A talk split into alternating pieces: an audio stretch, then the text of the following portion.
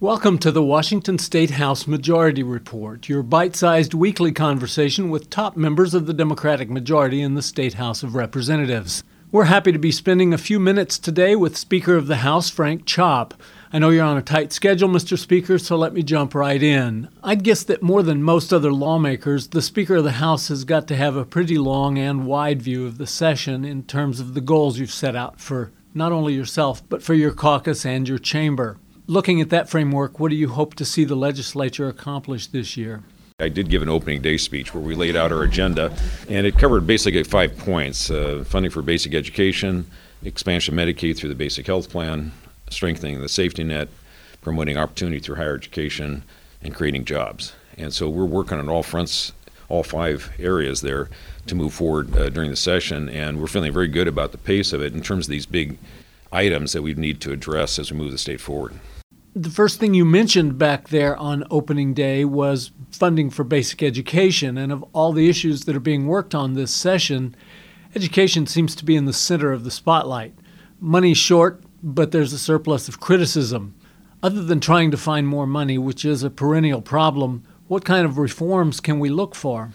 We have passed a lot of reforms, like the teacher evaluation. So, one follow up to that is another bill by Kris Lytton, for example, to provide additional professional development for the teacher evaluation. So, you don't just evaluate somebody, you actually coach them and give them some other professional development to make sure they're even more effective as a teacher. Uh, we're open to all any any kind of ideas that that work, um, and uh, we, we, you know we're look, working on several others. Particularly, there's another bill dealing with high school completion. Uh, what I think we need to do is uh, bring forward uh, more visibly these uh, progress points I sort of talked about, where you essentially pick out 10 to 20 progress points that you can actually track and that the average person would understand. Uh, I think the general public clearly gets the concept of high school graduation. Okay, well, Kathy Haigh has a bill to deal with that.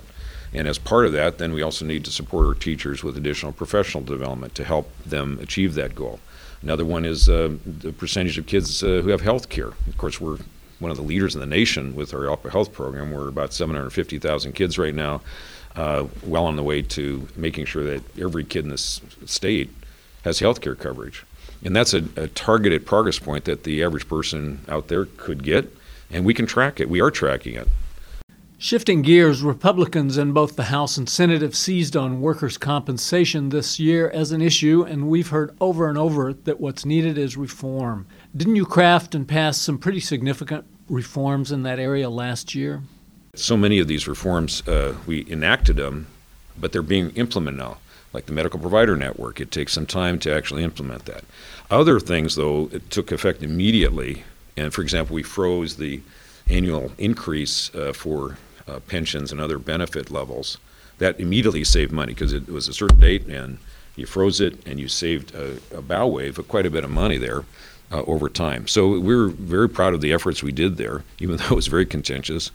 Uh, and if there are other ideas people want to consider, that's fine. But it's the biggest overhaul of worker comp in I don't know about 80 years, I think. And we took it very seriously and, and had uh, enacted enormous savings there to make sure the system was financially viable. Plus, when you do the comparison to other states, I think we're about 25th in the nation to cost to business for the worker comp system. So it's right in the middle of the pack. That's before we did the reforms. The evaluation that was done by an independent analysis out of Oregon said before we actually enacted reforms, we were 25th in the country in terms of cost of business for the worker comp system. Well, now you factor in then the reforms we did, and it should actually drift downward to in terms of cost of business. Final question. The hot item in the news this week is the House Democratic transportation plan called Connecting Washington. It's a huge and complex proposal, but the fact that it floats the idea of an incremental gas tax increase seems to be all that we're hearing about. Well, I think it's important for people to uh, remember that it's spread over five years.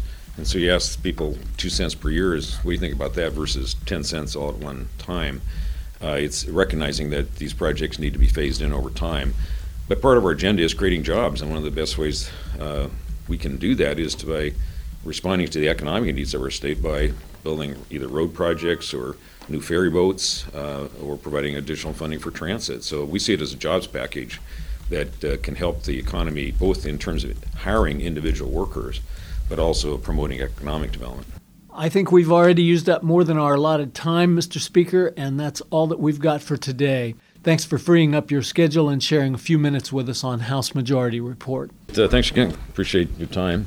That's today's Washington State House Majority Report. For questions, comments, or feedback, call the Legislative Hotline toll free at 1 800 562 6000 or visit housedemocrats.wa.gov online. For the House Democratic Caucus in Olympia, I'm Dan Frizzell.